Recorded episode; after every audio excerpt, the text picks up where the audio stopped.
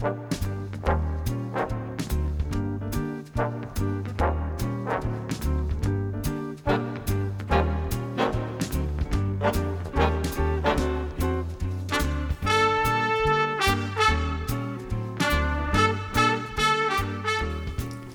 and welcome to Grapevine, brought to you by the Great Yarmouth and District Talking Newspaper Association.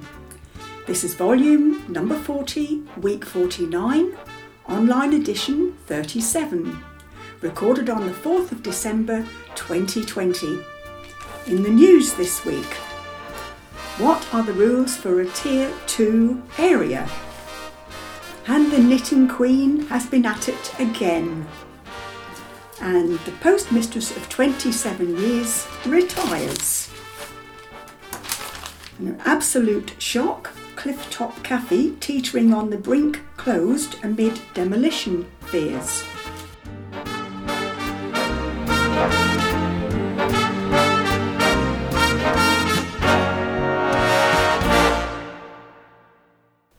Well, hello, and if you were expecting the mellifluous tones of Aileen well, I'm sorry, she's poorly, so you've got me again. and I'm meandering through the pages of the Mercury from December 1962 and a contribution from Sean entitled Joker's Corner or whatever. so, if you're sitting comfortably, then I'll begin. And can I just apologise once more for the rustle of newspaper because I'm not able to get any online editions from Graham. So I'm sitting here with the pages of the EDP and the Mercury, so doing it myself. So my apologies. And the first item is an absolute shock. Clifftop Cafe teetering on the brink, closed amid demolition fears. A teetering cafe at risk of falling into the sea has been shuttered and emptied amid fears it faced demolition. Some seven feet of material was reportedly lost from the back of the Dunes Cafe at Winterton overnight, with the whole stretch scarred by severe erosion. Railings and debris are visible at the bottom of the cliff. In response, the toilets and car park are both closed, and safety warnings have been issued about climbing on the newly eroded cliffs or walking under them. James Bensley, whose borough council ward includes Winterton, said he was also applying for Beach Road to be completely shut off to deter sightseers and minimise the danger. He said the cafe's position was now too dangerous and demolition teams would likely move in by the end of the week. The only silver lining was the community effort that saw villagers come together to help clear the building, he added. He said the amount of material that had been taken in the storms was unbelievable in what was a fast moving situation. People at the scene said they saw the building being emptied Tuesday morning, with the contents being taken off to the cafe's other site at Acle Riverside and Waxham Barn. Jamie Denton, manager of the nearby Hermanus complex, was among those helping out. He said the scale of the damage caused by Monday night's high tides and strong winds had been an absolute shock. Clearing the cafe had been quite a community effort, and everyone was pulling together to help the owners out. The cafe has long been popular with walkers and wildlife fans. Its popularity boosted by the seal season, which brought even more visitors to the wilderness dunes and beach. For Jan Hewitt, who owns the land trying to combat the erosion, has been a constant and costly battle. Eric Lund, former parish council chairman and seal warden, said he understood the alarm had been raised by fishermen at around 8am. He said, It seems they are clearing out the cafe to demolish it. If it goes onto the beach, it is going to be a lot more expensive. Safety warnings were issued last week about steering clear of the area at the base of the cliffs where material was overhanging. Permission for a mobile catering unit in the car park has already been granted as a backup plan in case the worst happened. On Tuesday afternoon, news of the erosion had drawn a steady stream of sightseers, taking pictures on their phones and bemoaning the damage. It's just such a sad scene, one woman said.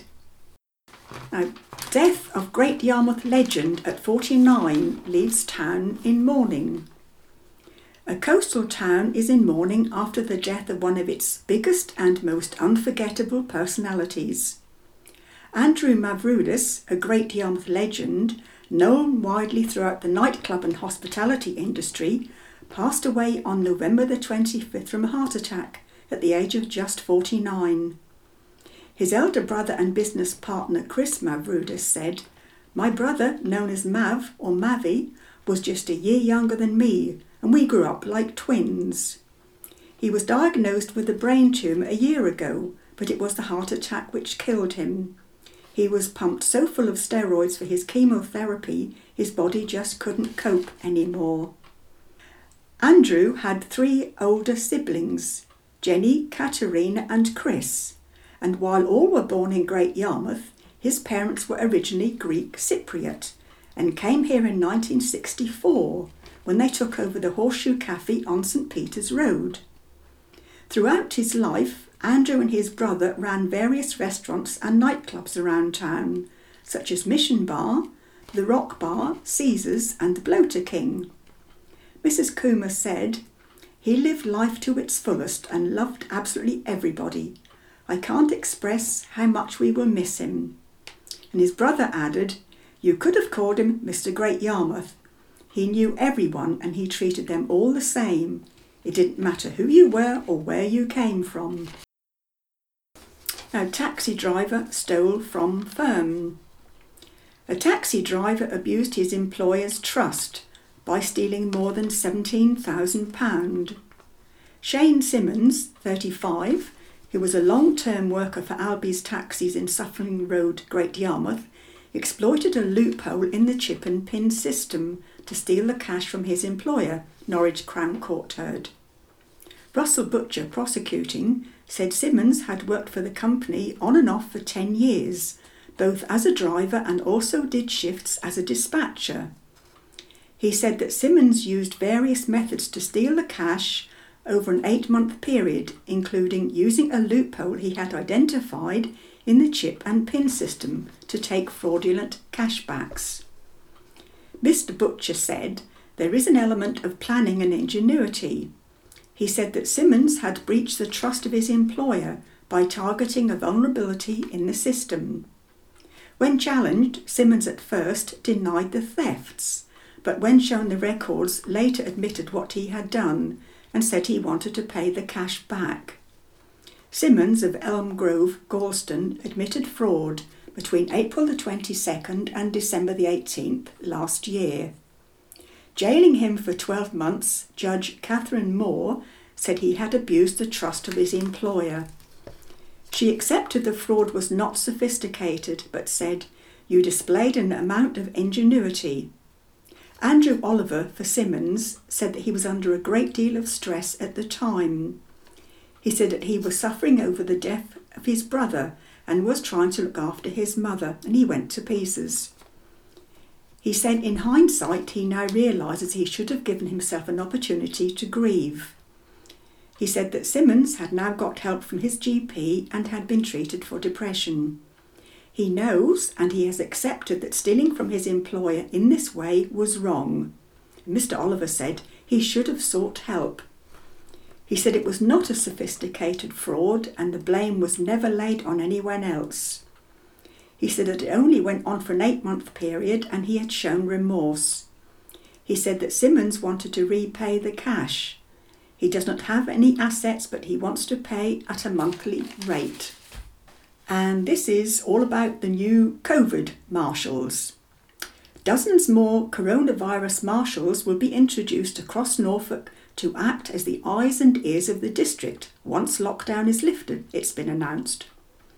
Norfolk County Council, which since June has received over £7 million as part of the government's Contain Outbreak Management Fund, is pumping a chunk of the cash into COVID support officers as well as helping bring down the county down into Tier 1 through encouragement and advice, they will act as messengers for environmental health teams who can take legal action against repeat offenders. Some districts, such as Norwich and Great Yarmouth, already have marshal equivalents. But from next Monday, all boroughs will have some form of visible presence to keep the public in line. Highlighting the importance of his role, Tom McCabe, Norfolk's Resilience Forum chairman, said, The feedback on their role has been largely positive, with our communities recognising that these officers are working with them to keep us all safe. Great Yarmouth, which has had marshals in place since October following a spike in cases, will be increasing the number of patrolling officers from 6 to 10, with an additional cohort of flexible officers to be drawn on when necessary. They will continue to patrol schools and leaflet high risk households. Now, this is quite important, I think, so just be aware. And the headline is Cold Caller Warning. Households have been warned to be alert for bogus cold calls, threatening arrest over unpaid taxes. Norfolk Trading Standards is urging people to hang up and dealing with complaints from people left worried by the unsolicited calls. A spokesman said, We continue to receive reports from Norfolk residents about telephone cold calls claiming to be from HM Revenue and Customs. Recent reports have included an automated recorded message call informing the call recipient that HMRC have issued a warrant for your arrest due to tax evasion. These calls are appearing to come from a number of different spoofed numbers. It comes after self employed taxpayers were also urged to stay alert to scams offering fake rebates or refunds. HMRC has responded to more than 846,000 reports of suspicious contact, with almost 50,000 coming from taxpayers offered bogus rebates in the last year.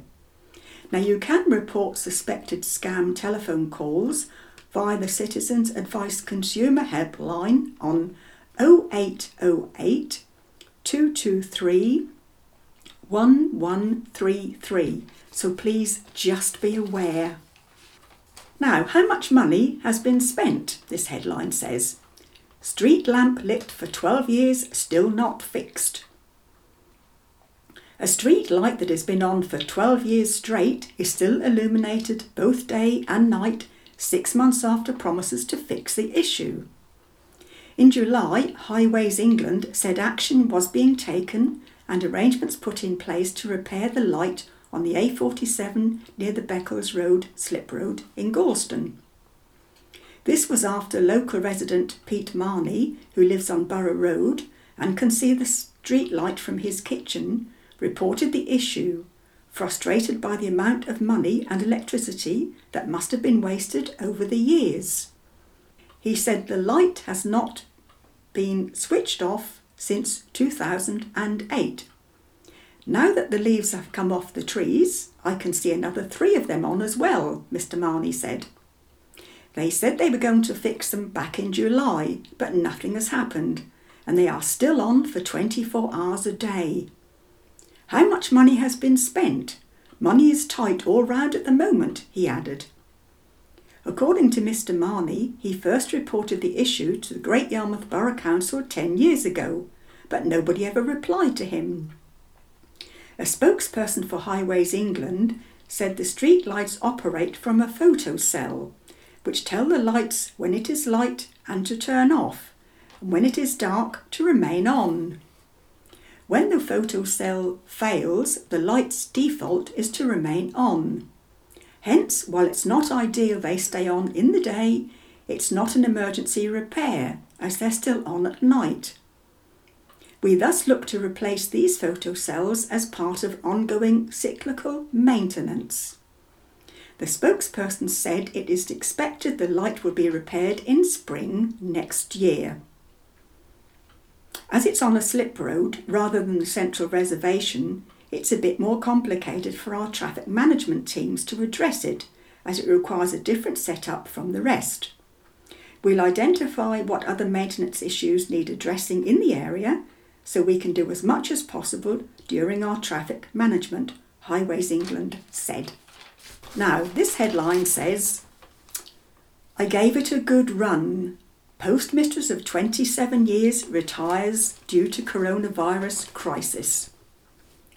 A dedicated postmistress is retiring after 27 years in the job and more than half a century after her family first set up the Lifeline village branch.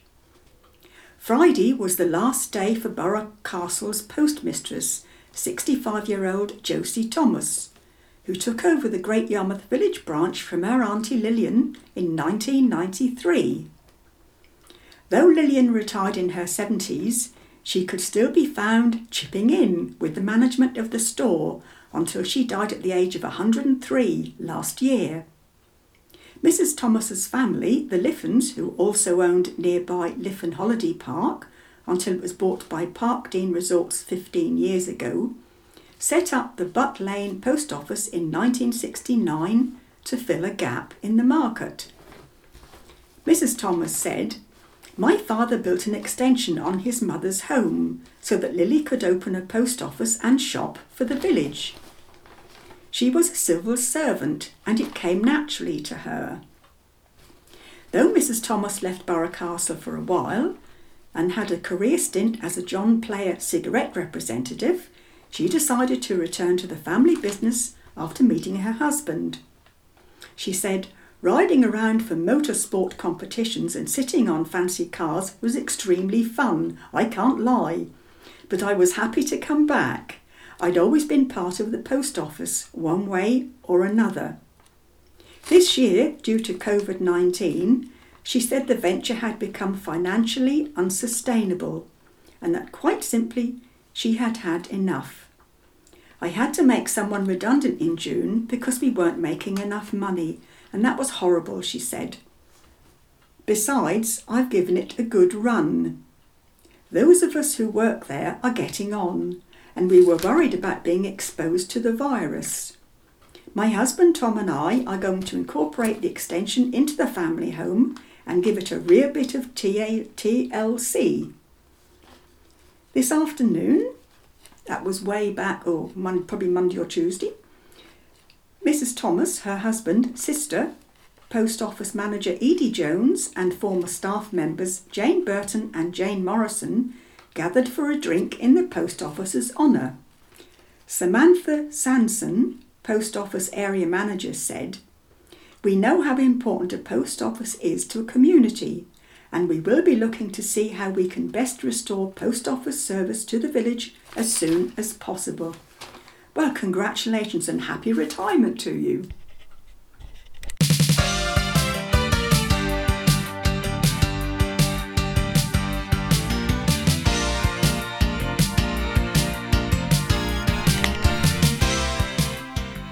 And just to lighten up the mood with all this bad news around, here we have Joker's Corner, so stand by. And this is from Sean, nothing to do with me, I just read it out. And the joke is why are coffee beans such troublemakers? Because they keep getting into hot water. Oh, Sean, he has actually given me two more jokes, but I think I'll retain those for another day. Right, and now I'm meandering off through the Mercury again. And this time I'm taking you back to December 1962. The first headline to catch my eye was Schoolgirls Model Swimwear. Seven girls from Styles School modelled outfits ranging from beachwear to full length evening dress. The models were Rosalie Barron, Stephanie Goose, Pamela Butcher, Joy Trainier, Georgina Maddox, Jennifer Jones, and Doreen Kelly. An entertainment now at the cinema. The Regent was showing The Wild and the Willing with Virginia Maskell and Ian McShane. And Pat Boone in the main attraction at the Regal. And in the quiet backwaters of Gorleston, the good old collie had Naked as Nature Intended with Pamela Green. Oh my word! Now, in case there was any violence on the streets because of those risque titles, the new police station opened its doors for the first time on the corner of the Conge and Howard Street. There was just one baby born at the General Hospital on Christmas Day, Deborah Reed, who was born to Mrs. Pamela Reed of Spence Avenue, Gorleston, and she was presented with a premium bond. Now, Christmas shopping at Arnold's, good old Arnold's, in 1962. Well, you could buy a double nylon shorty nighty for 31 and sixpence, and you could choose from a large range of dolls starting at 28 and sixpence, a chemistry set for 21 shillings, and Old Spice gift sets from 35 shillings. Platons in the row had men's pyjamas from 24 and sixpence, slippers at 27 and sixpence, and lady stockings 3 and 11pence a pair. And entertainment again, you could go to the carnival night on Christmas Eve at the Floral Hall and dance the night away with the Gordon Edwards Band. Tickets six shillings. Now, who can remember the large sparkling ball that lit up the dance floor? I can, I'm sorry, I'm showing my age now. And there were late buses too. There was also a Boxing Night special, Jingle Bell Rock and Twist Ball. Shrubland's panto was Beauty and the Beast, and it was very well received. The part of Beauty was played by Bridget Green, the Beast by Patricia Bear. Other parts Jock Campbell, John Woods, Margaret Campbell, Morris Raven, and Robert Tyler.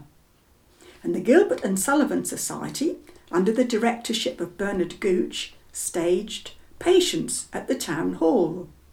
Now, those taking part were John Bales, Robert Bordley, Paula Smith, Helen Leggett, William Webb, and David Buchan. Now, talking of the late buses from the Floral Hall, who can remember standing in the freezing cold bus shelter? I can, and it was a long way back to Newtown if I missed the blue bus back to the depot. Now, another headline that caught my eye was White Christmas came on Boxing Day. Yarmouth just having missed a white Christmas, the festival was ushered in by bitter winds on Christmas Eve. A light sprinkling of snow Christmas Day evening, but it began to snow heavily on Boxing Day morning, when parts of the River Yare alongside Caister Road froze over. Now, what was the hit tune of December 1962?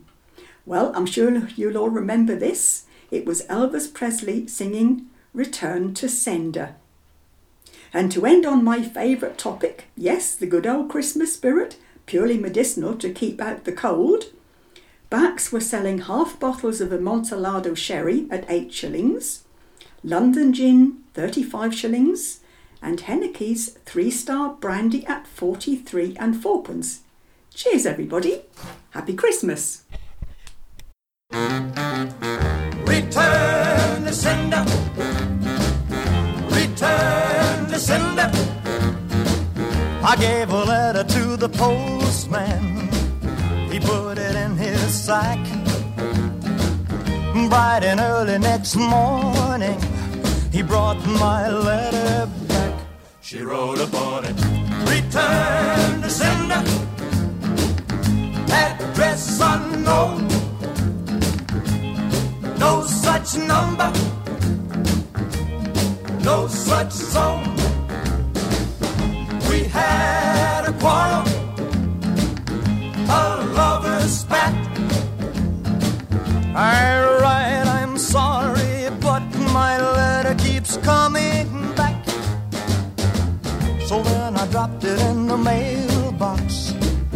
sent a special deed bright and early next morning, it came right back to me. She wrote upon it, return to sender, address unknown. No such person, no such zone. This time I'm gonna take it myself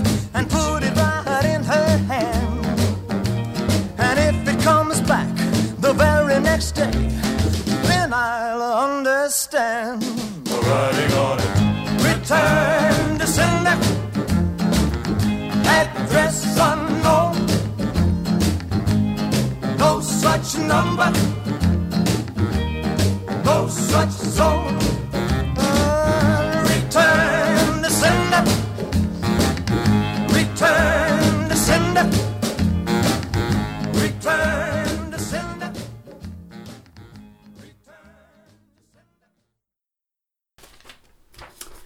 This is a sad story.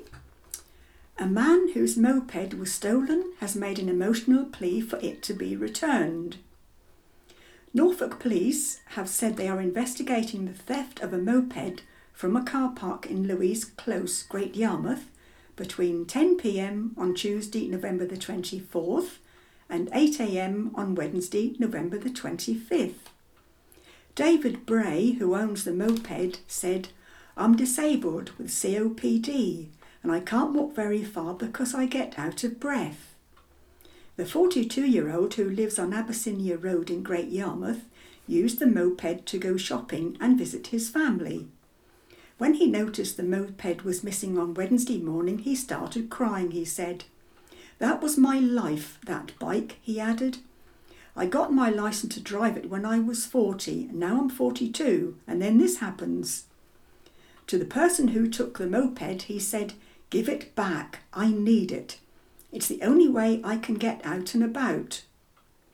Norfolk Police said inquiries are ongoing and anyone with information should contact Norfolk Police on 101 quoting reference number 36 slash 83067 stroke 20.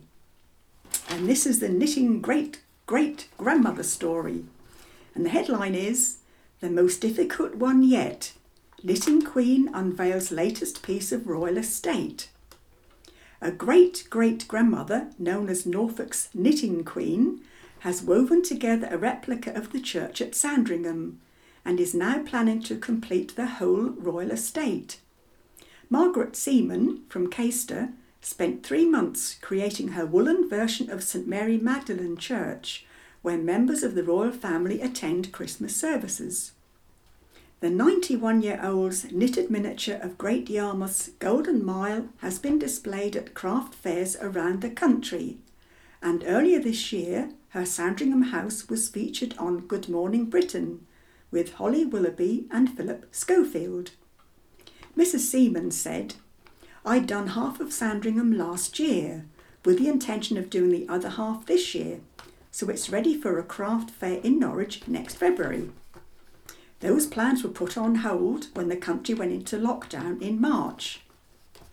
And Mrs. Seaman turned her attention instead to knitting a tribute to the Nightingale hospitals she dubbed Knittingale, which won the praise of Prime Minister Boris Johnson. She spent three months on that before resuming her Olia project. I've just finished the church and now I will start on the museum and stables and tea rooms to complete the estate, she said. She said knitting the church was her most difficult project yet, and she went with her daughter Patricia Wilson two or three times to Sandringham, where they took pictures to help with the recreation. For the model to resemble the original as closely as possible, Mrs. Seaman knitted almost 100 trees, each one with hundreds of tiny leaves to stand at the back of the church. I'm just happy with it now, it's finished, she said. The first half of the knitted estate measures approximately 7 feet squared, and when complete, the entire model will measure 14 square foot.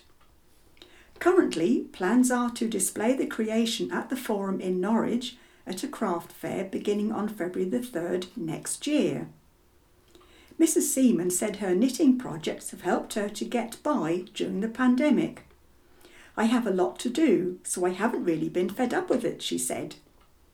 Mrs. Seaman is raising money for Norfolk's three hospitals and is reckoned to have raised tens of thousands over the years through her creations. Now, to donate, you can go to www.justgiving.com slash crowdfunding slash Margaret Knits for Norfolk. And well done to you. What are the rules for a Tier 2 area. MPs have voted on a tougher tier system across England to follow the end of the second national lockdown. But what does that mean for Norfolk? The vote meant a continuation of the three tier approach and sees 99% of the country placed in the two highest levels of restrictions. Norfolk was placed in Tier 2. So, what exactly are the rules and what guidelines will need to be followed? Currently, this is what is expected in Tier 2 areas. No mixing of households indoors, aside from support bubbles, will be allowed, with a maximum gathering of six permitted outdoors.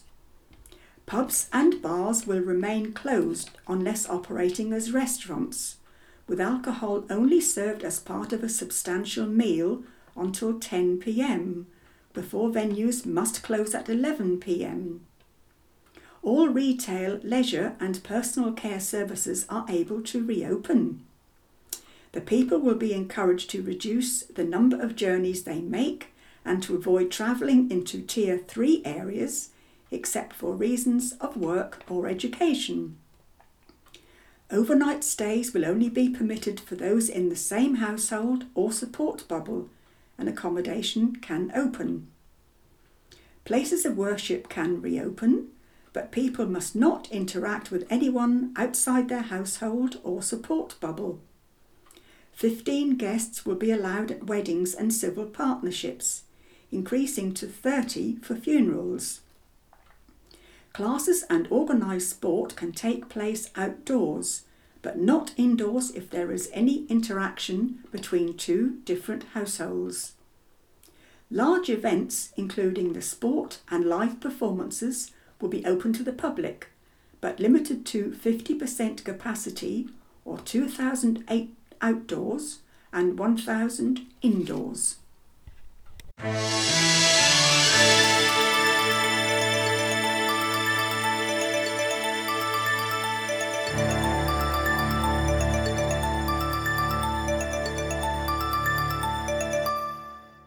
I was genuinely worried. St George's Theatre Director talks about issues of reopening in Tier 2.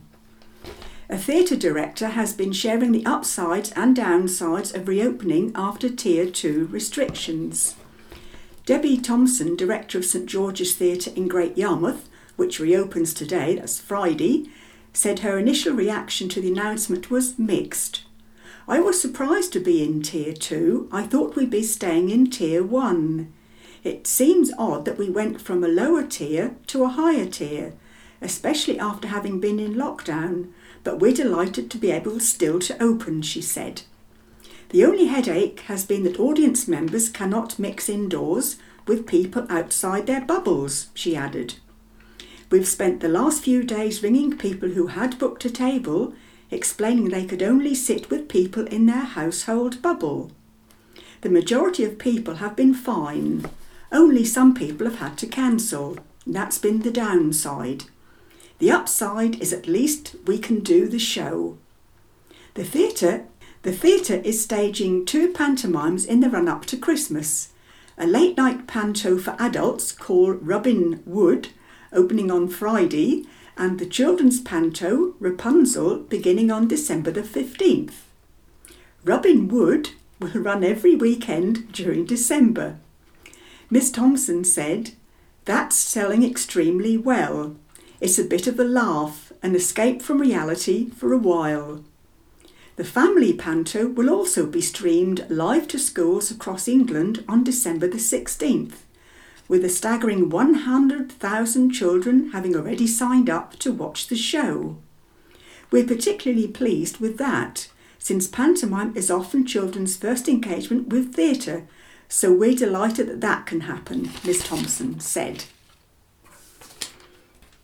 And some good news at last. Relief in the streets as lockdown lifts and the shops reopen once more. The festive season got off to a promising start in Great Yarmouth as shoppers headed out for the first time in a month on Wednesday. Though a handful of residents were tentative about hitting the high street so soon after lockdown, Many shoppers around market gates and the marketplace thought it was fantastic businesses could open again. Sylvia Berry, out with her husband, said there was nothing worse or more depressing than seeing shops with their shutters down. She said, I think it's fantastic being able to go shopping and brilliant seeing people out. Last month the place was like a ghost town, it was totally dead, but now I'm getting into the Christmas spirit. Carol and Graham Channing were more relieved the shops were open for retailers' sake than their own. Mrs. Channing said, It's exciting. We've been out buying Christmas decorations and we want to support local retailers because they've really suffered. Mike Wallace, who sat outside Sweet Creams on Regent Road, said what mattered to him was not shopping but being able to watch the world go by. I'm 82 and I don't get out much. I've been desperate to sit here with a cup of my coffee at my favourite place and people watch, he said. When I woke up this morning, my first thought was, Will Helen's place be open today? For Helen Evangelos, the cafe's owner, it has been heartwarming to have regulars waiting so eagerly on her return. Work on state of the art £26 million Marina Centre set to begin in coming weeks. Construction of the £26 million Marina Centre along Great Yarmouth's Golden Mile will soon be underway. And the contractor is vowing to deliver a brilliant state of the art centre for everyone across the borough. The contract has gone to Morgan Sindall Construction, which will take the lead in bringing Great Yarmouth Borough Council's architectural vision to fruition. According to the Council, site setup and groundworks will begin in the coming weeks. Piling of the foundations will then start this winter, and the steel structure will go up in spring. Cladding will follow in summer, with the internal works and fit out hopefully seeing the site user ready by summer 2022. The finished product will have a six lane, 25 metre pool with disabled access, water flumes, splash pad, sports hall, indoor climbing zone, health and fitness gym, and a cafe with fabulous sea views. Councillor Trevor Wainwright and Council Leader Carl Smith said this exciting milestone would give people something to look forward to.